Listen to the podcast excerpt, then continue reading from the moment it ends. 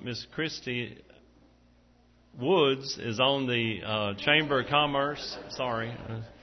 And uh, old habits hard to break. And so the uh, but has a just a description, something she'd like to share, some good news with some of our church members that uh, you may not be aware of, and most of you probably do, but it's a, it's a pretty neat honor. So just come right on up here. I didn't know I was going to be first. Uh, the Chamber of Commerce banquet was held on Tuesday night, and usually in January they send the chamber sends out a sheet to all of the uh, members of the chamber, and you're asked to nominate uh, Man of the Year, Woman of the Year, Spirit Award, and um, Business of the Year.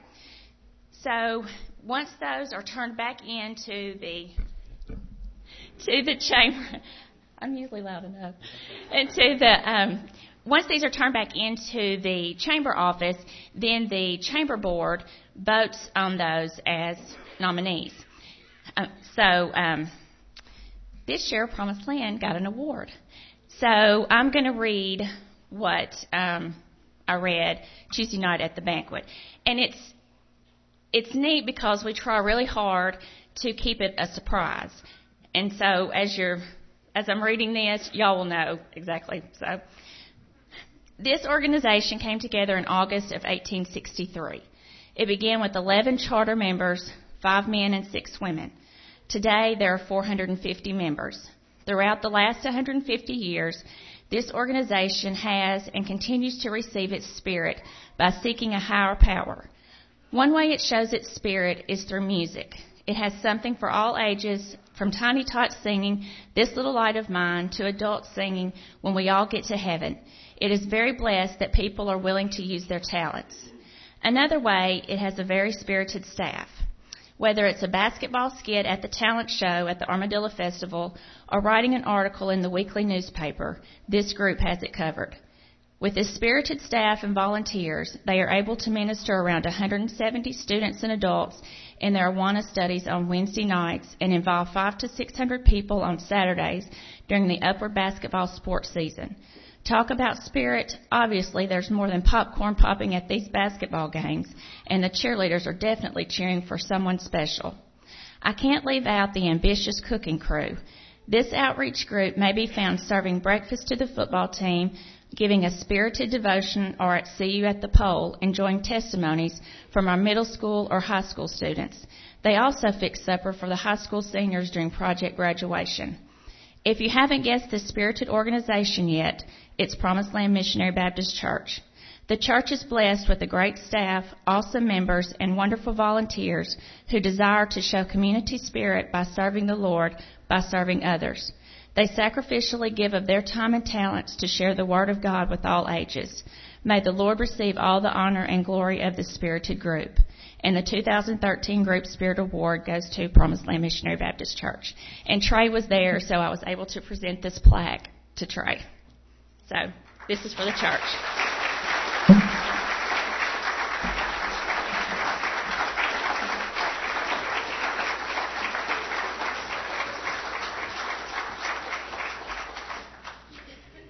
That, that is a really neat uh, presentation, Christy, and thank you for coming up here. And she was brave for getting up here and reading that. And and uh, that's a neat award.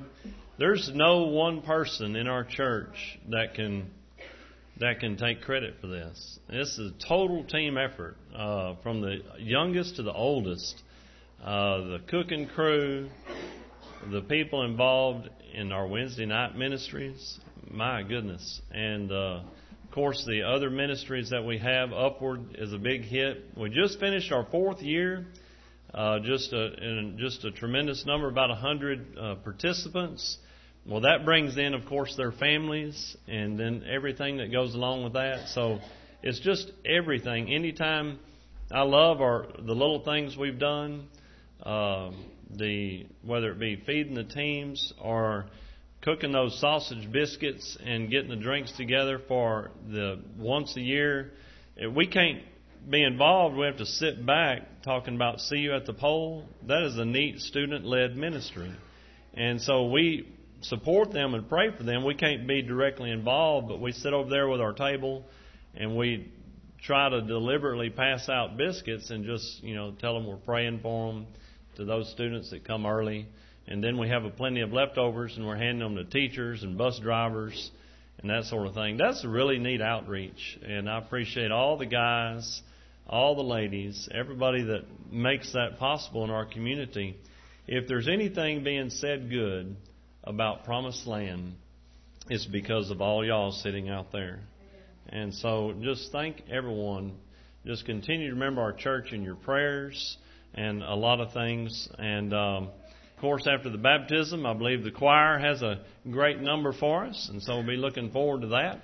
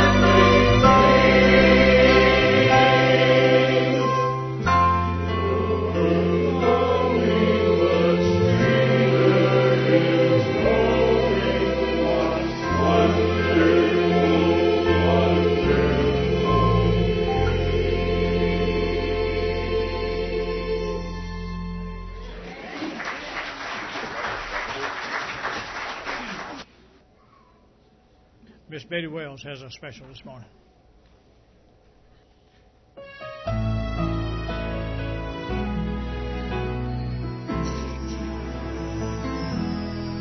I saw an old friend at the market standing in the checkout line.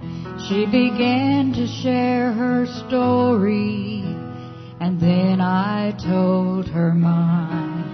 It was clear we both knew heartache, so before I turned to go, we made a simple promise that would lighten both our loads.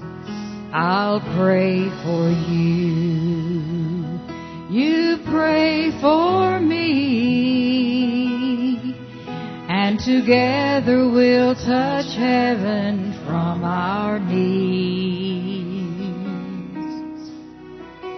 Anything can happen in His name when we agree. I'll pray for you. You pray for me.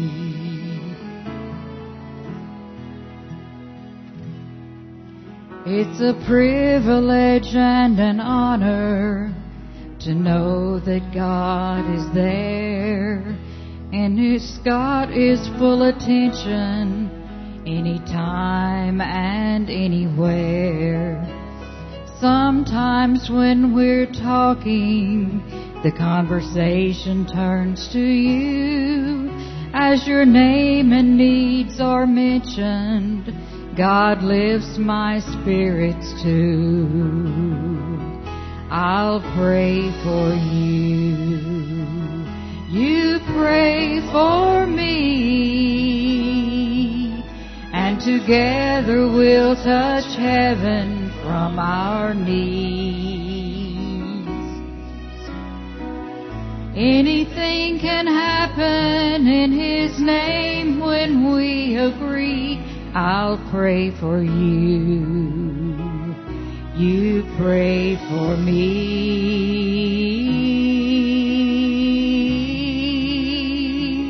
I'll pray for you. You pray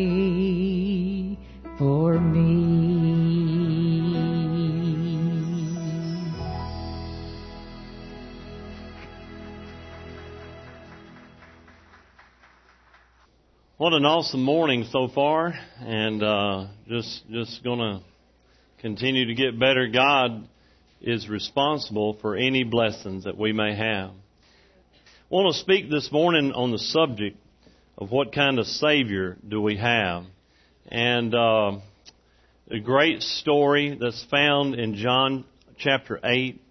And I invite you to open your Bibles. You can follow along, of course, in your your Bible or upon the screen, either one. And in that story, I just want to pick out a verse that uh, where we're going to start out with is is a verse that we think about in our life, how we react whenever we have to deal with imperfect people in the world that we live in. Jesus also deals with all of us are sinners, every one of us. So how do how do how do you coincide this with a with a great Savior, Jesus, a holy God? How, how do you rationalize those two things? Uh, sin cannot be in the presence of God uh, without some sort of filter or curtain. There was always a cloud, a fire, a curtain of something between. Uh, the priests in the Old Testament, different things. When Moses dealt with God, there was always a fire, a cloud, a, His glory. It was a filter of some sort. Matter of fact, God, one time Moses needed some encouragement. He said, I just need to see you personally. He said, you can't see me and live, but I will put you in the cleft of the rock and I'll pass by and you can see behind me. You can see the back side of me. And uh, it's just an interesting thing about how holy God is and how that we are, as sinful people, how does, only through Jesus can this be taken care of. And so would you stand for the reading of God's holy word, this one, one verse, this one passage. in John 8 7.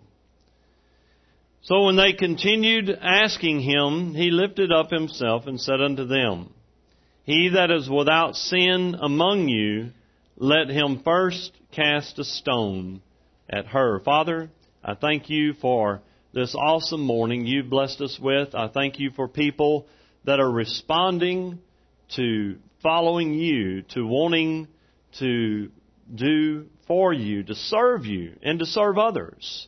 That's what it's all about. That because that's what you did for us. In Jesus' name, amen. You may be seated. Thank you for that. Standing for God's holy word. Uh, there's a couple of in your bulletin. I think it says to look at a statue, and I want to talk about these uh, statues. Many of you have seen the statue on the left. It's called Christ of the Ozarks. It's the one up in Eureka Springs and the same park as the Great Passion Play. And uh, the other one is called the Cristo Redeemer. And uh, it is the statue in Rio de Janeiro, Brazil. And there's some interesting things about these statues. The, the one on the left is almost 70 feet tall. A lot of people have been uh, there's been I read one criticism of it of it this week while I was preparing this and getting this uh, illustration, and that is that they said it looks like a because it's right from the front it's so square shaped. Uh, the body is anyway just straight up and down, and uh, there's one uh, that particular shot's from an angle, but uh, it's it was put up in 1967, so it's been up as long as I've been alive. That's the year I was born. And anyway, it's just a neat statue. One great thing about this one, one neat thing, is that it's got pupils, and, and it looks like no matter where you're standing in front of you, you look up at it, it looks like Jesus is looking at you, no matter where you stand or how far away you stand. The one on the the one on the right has had similar criticism for different things, but a lot of people love it. It becomes a mon- monument. You see, it's resting on a pedestal or a base. But anyway, even without the pedestal, it is uh, almost a hundred feet tall. It's 98 uh, feet tall, not including the 26 foot pedestal. And uh, so, and also from tip to tip on its fingers, both of them have the same pose, which is uh, basically to symbolize the crucifixion, what Jesus did and that is, uh, it is almost that wide. It is 92 feet wide. It's kind of an optical illusion with that being on the pedestal, but it's almost as wide as it is tall. And so 97 feet tall, just the statue itself, 92 feet wide from fingertip to fingertip. The interesting thing about this particular criticism, and you can't see it in this picture, barely see it a little bit, but the eyes, there's no pupils in it. And there's, so you really, it looks like it's got a blank stare, just a glazed look. But there's also a heart engraved by the architect of this one. Matter of fact, the fellow that helped design that one and build that one worked on Mount Rushmore. Is a pretty neat fact. But the reason I want to talk about this because I asked the question in my title, what kind of Savior do we have? And the criticisms that have been levied against these statues is, well, the one on the left is plain. The one on the left just looks like a, a milk box with arms. And uh, somebody said, the one on the right said, you know, as I look at that, and there's almost, uh, there's over, today, there's over 7 million people in Rio de Janeiro, Brazil. And, and it's looking, it's out, it's over there looking over Brazil. It's looking over that great city. And it supposedly represents, of course, Jesus Christ and how that He is uh, the Savior. But one particular writer put it this way: He says, "You know, I look up and I see a, I see eyes that can't see. It, they don't even portray being able to see, especially like the one on the left." And I think about, you know, what, what kind of Savior do we have today? Many people want to treat Him like a good luck charm. Many people want to treat Him in other ways. And thinking about a Savior, also, you know, the, those statues are made out of stone. Our Savior is made out of compassion and love, not out of a hard heart, a cold stone heart, But our Savior is not like those. And I know those are just statues, just representations, but they can mean, they can represent a lot of ways the way people view Jesus today. Unfeeling, uncaring, that He can't see my problems. He doesn't know what I'm going through. Eyes that can't see, but that's one reason God says don't make idols. Now you can, th- those don't have to be an idol. But some people could worship. You can worship anything. You can worship recreation. You can. I love sports, so I could worship sports if I want to. I do love that. A lot of people love other types of recreation. But many people want to treat Jesus like a like a rabbit's foot redeemer. What does that mean? Well, a rabbit's foot. I've seen those. You remember when they were real popular, and they a lot of people use a. They said a rabbit's foot was a good luck charm. You have a rabbit's foot, that's lucky. Kind of like a four leaf clover. You find that, want to put it in. And a lot of people want to treat Jesus like a good luck charm. Pocket size, handy, easily accessible. Man, I'm fixing to scratch off some lottery tickets. Don't play the lottery. I'm just using that as an illustration. And, uh, well, let me rub my rabbit's foot right before I do this. You know, or any time, I just want him handy, easily accessible, and I can put him away when I don't need him. You know, his specialty, when you think about if you have a, if you look at Jesus like this, his specialty, I'll pull him out when I get in a jam. Whenever I have a problem, I'll pull him out. If I need help on a quiz, it's okay to pray, but don't just pray when you need help on a quiz. But a lot of people treat Jesus that way. They pull him out whenever he's, they think, well, I need him now. I need, I need that good luck now. I need that now. A lot of people want to do that, they, but they don't want to obey Him. They just pull Him out on the spot when they need Him. Sometimes people treat Jesus or a Redeemer, their Redeemer, like an Aladdin lamp Redeemer. Your wish is His command. I tell you what, I need a new job. I need a new wife. Rub the lamp. You're up, you know, think about I need a new ride. I want a new car, a new boat. You know, what's more, is when people treat Jesus that way, they say, well, Jesus, I need this. Jesus, I need that. And they just treat Jesus like an Aladdin lamp. They rub the lamp out. But guess what? If you treat Jesus that way, they say, well, could you go back in the lamp now? I don't need you right now. Or I don't want you to see this in my life. A lot of people want Jesus. They treat him like that. And then finally, and then some of the younger generation might not remember this, but they treat Jesus like a Monty Hall redeemer. All right, Jesus, let's make a deal. Keep that voice going. For 50 Sundays a year, I'll dress up, put on tie and shirt, and I'll even endure sermons that the preacher throws at me. In exchange, I want the grace behind door number three. Okay, if any of you remember the show, let's make a deal. And so, but a lot of people treat Jesus that way. In other words, I, I want to make a deal with Jesus. I, and that's the way I treat him. But all these redeemers, are redeemers of no challenges, no commitment, and definitely no sacrifice. Part of the, and before we get back to our main text and thinking about this, how he dealt with this woman, head to the book of Hebrews, chapter 2. What kind of Savior is Jesus? The book of Hebrews, in just a couple of passages, describes what kind of Savior you and I have.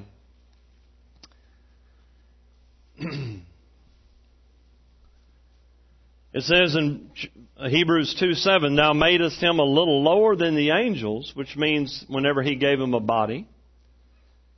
Thou crownest him with glory and honor, and you set him over the set him over the works of thine hands. Did you know Jesus, according to the Bible, participated in creation? It's pretty neat if you read the book of Colossians.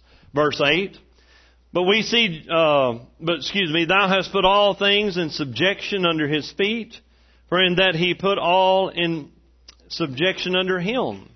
He left no, nothing that is not put under him. But now we see not yet all things put under him, which means this, one day Jesus will rule and reign on this earth. Right now he rules in heaven. He's seated at the right hand of the Father. Verse 9. But we see Jesus who was made a little lower than the angels, why did Jesus, whenever he was in heaven before he became incarnate, which means he put on flesh, where was he? He is up in heaven. He had a crown. He's the Son of God. He took off the crown, he took off his kingly robe, and says, I'll go down there and be their Redeemer. He said, Well, you got to start from the beginning. I know a servant girl, and she is highly qualified. And I'll place you in her and let you grow up in their own body so that you can be a Savior for man. And that means mankind. Notice it says this. Why did God do this? Why did God make him this kind of Redeemer? It says, a little lower than the angels for the suffering of death, crowned with glory and honor, that he, by the grace of God, should do what? Taste death for every man. Now head to Hebrews chapter 12 and just a couple of more scriptures and then we'll get back to the story of the woman. Hebrews chapter 12 and verse 2. The writer of this book, Hebrews, continues describe, to describe Jesus. Looking unto Jesus, the author and finisher of our faith, who for the joy that was set before him endured the cross, despising the shame, the spit, the ripping of the beard, the beating of his face. One time when they were beating him, they put a, a hood or a garment over his face and they, and they would hit him and they'd slap him. The Bible says, in the King James Version anyway, it says smite. That just means slap, strike, hit. It, it means, so it doesn't matter how they were hitting him, they were hitting him. They said, well, since you are the Son of God, just tell us what, who hit you? Who hit you? Of course, most of the time he answered not a word. Despising the shame and is set down now at the right hand of the throne of God. Consider him that endured such a contradiction of sinners. Why? He was taking all the sin of everybody that's ever going to live and it was placed upon who? Jesus, who's what? Sinless. That's the contradiction. Against himself, lest you be wearied and faint. That means give up. He's trying to encourage these, don't give up. Do you know what Jesus did for you? Verse 4, you have not yet resisted unto blood. In other words, you haven't had to give your life yet the people reading this book. Striving against sin, where as long as you're alive, you and I are going to strive against sin. And you have forgotten the exhortation which speaketh unto you as children, my son, despise not the chastening of the Lord, nor faint when thou art rebuked of him. For whom the Lord loveth, he chasteneth, and scourgeth every son whom he receiveth, which tells me this, that uh, I've got a Savior who loves me, but if I need, after you become His child, if I, if I love my children, I'm going to correct them. And if God loves you, He's going to correct us also. So He loves you, yet He wants to correct you. Why? Because He wants you to follow Him. Well, we see this in Scripture. And now, think about our story. How does He relate to people today? Well, head to John, our text, John chapter 8. Let's just take a quick peek at this early morning scene at the temple in Jerusalem. In verse 1 it says, Jesus went unto the Mount of Olives. And early in the morning he came again into the temple, and all the people came unto him, and he sat down and he taught them. Well, what's happening? This is just another day in Jesus' life. And uh, I, I, can imagine this scene. He had been up on the Mount of Olives. He'd probably come over the hill. He may have been staying at Bethany. We're not sure. Uh, he may have just went up there to pray, get away for a little while. And as he's coming down, it's real. The the sun's just coming up behind him, because whenever you're going from the Mount of Olives into Jerusalem, the that's your back is to the east, and so the sun's coming up. It's just behind him. You know, the roosters are crowing. They're singing their melody. Birds are chirping. Everything's waking up. Dogs are starting to bark. All of a sudden, you see this peddler walking down the street, and he's getting his wares ready to set up because they peddled everything over there, even in Jesus' day. And uh, and so everything's getting ready. He wanders into the courtyard of the temple, and he sat down, and there's a crowd begins to gather. And I imagine this horseshoe shaped crowd around Jesus that day. As they sat down and they waited for a sermon. Now, the Bible doesn't tell us what he's speaking about.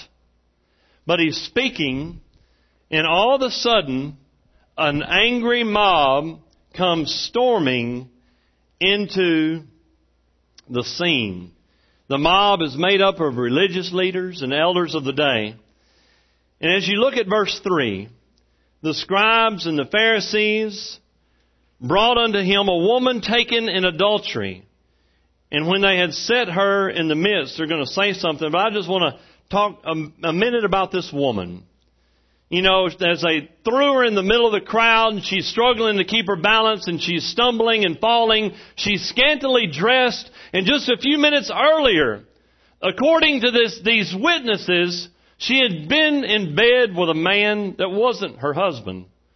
Now we don't know if she did this for a living or was she just, had she just given in to temptation and the warm touch of a stranger?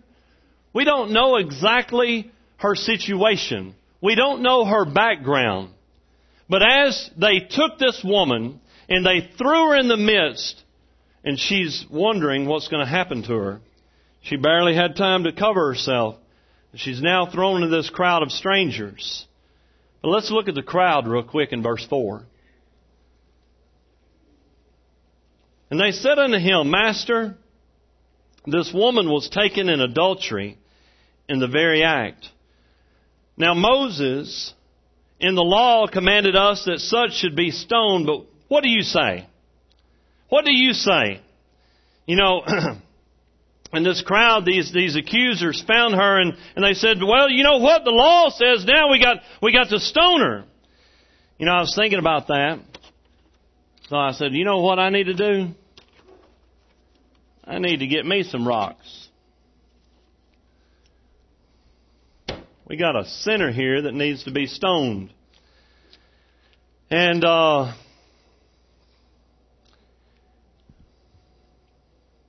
I think about this scene, I try to imagine it because as I imagine this scene with this, these, this crowd and this one woman and the circumstances in which she was taken, and I wonder, you know, if any of us would like to join in on this.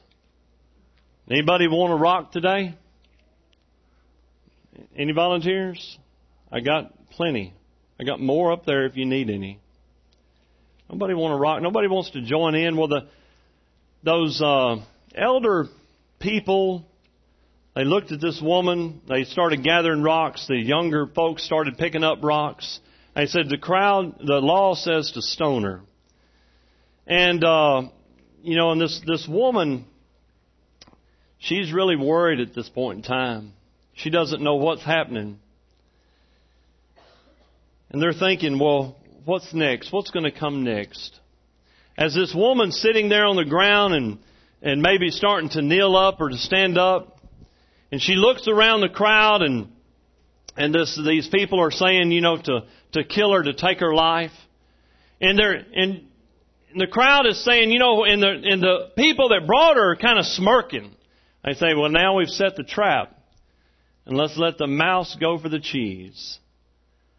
Because they were wanting to trick Jesus. Because they were, every time they did this, they were trying to come up with an accusation against him. They were cocky with borrowed courage, and they were waiting to see what Jesus would do. The woman looked around and she saw hate in all of their eyes until she landed on Jesus.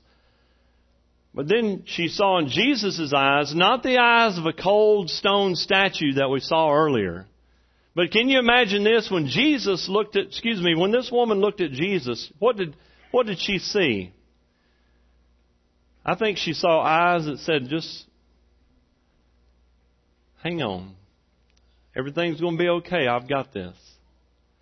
He then distracted the audience by stooping down and beginning to write on the ground. I love the verse in verse 6.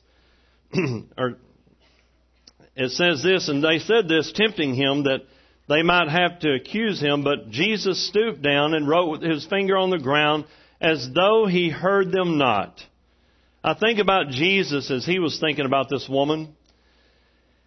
And this, you know, the Bible says in Psalms 139:13, it says that he possessed my reins in the womb, which means literally he knitted, we were knitted together in the womb. The next verse says we're fearfully and wonderfully made. Well, like an artist or a musician, we've got a lot of musicians in here, and if you've, I know Ronnie, he writes songs and music, and, uh, you're trying to find that perfect word, that perfect note. If you're an artist, I know Brother Tommy paints, and whenever he paints, he's trying to find that exact shade. Miss Frances is now painting, and she's wanting that painting to look just right. And she's, but, and that's the way Jesus is with us. When He created you, He created you to worship Him. And when you were knitted in the womb of your mom by God the Creator, He had a plan for your life. And Jesus didn't look at the woman and see her as a sinner, but as a sinner who could be set free.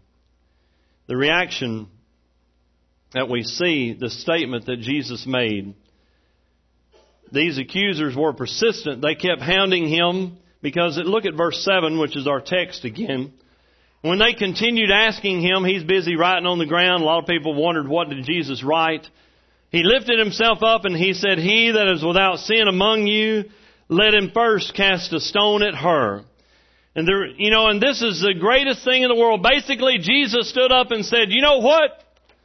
Anybody in this room without sin, let them be the first ones to cast the stone. And he stooped back down and he started writing again. And the crowd began to shuffle Someone cleared their voice, uh, their throat as if to speak, but nobody said a word. And beginning with the grayest hair to the blackest beard, the woman began to hear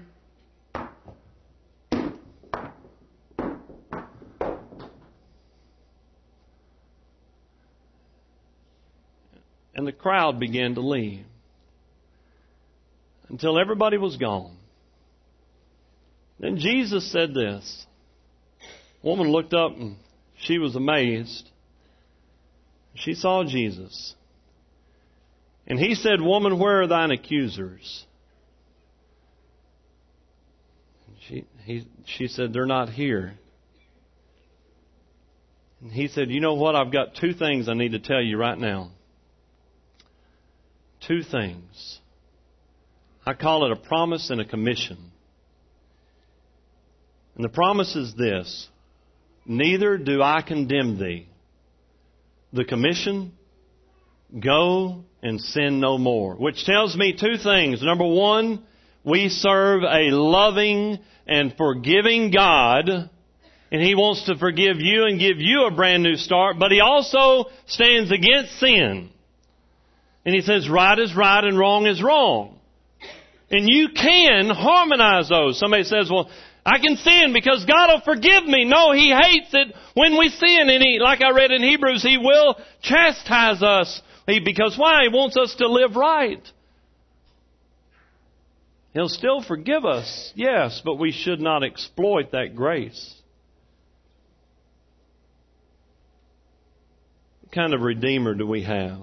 Not a cold, hard hearted one. If uh, I imagine this scene, uh, we're not told about this scene in the Bible. If this woman would have went to the cross, say they she finally heard and it got around that, that that same man who got you out of that jam and who forgave you is they're crucifying him right outside the city wall over there. She went there and she looked up she said, That's him. And if she looked over there at Jesus' hands as they were hanging on the cross, she'd say, That's him because you know why? His hands were the only hands that held no stones that day. And today, for you, he still holds no stones. He can be your Redeemer and your Savior. And as he began to finish his course, remember he said these words, the same words she heard Father, forgive them, for they know not what they do. And guess what he told the woman that day?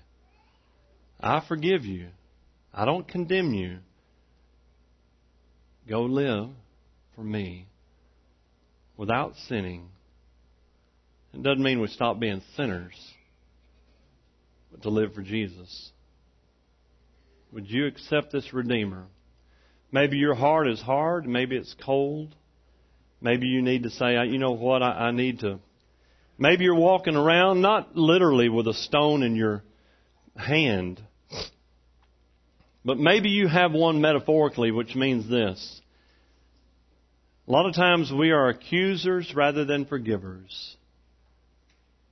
We love to, to, to see the wrong in others because it makes us feel better. Well, I'm glad I'm not as bad as them. Would, would you mind coming up here and just during the altar whatever, and you want to place your rock and just say, I, I don't want to carry these rocks anymore. I want to be the same kind of person that Jesus is. I don't need to carry stones. The kind of Savior we have is a loving one, a forgiving one, a just one, and a righteous one as we prepare for Him invitation. Would you bow with me for a word of prayer? Father, I'm asking that your Holy Spirit would just take your holy word. May people realize and see how much you love them. That you offer forgiveness and grace. That you don't condone our sin. That you do forgive. You want us to live a life separate. Not like the world and having morals of it, but living a life pleasing to you. Help us to give those stones away this morning. And to say, I, I want to reflect Jesus in my life. In Jesus' name I pray. Amen.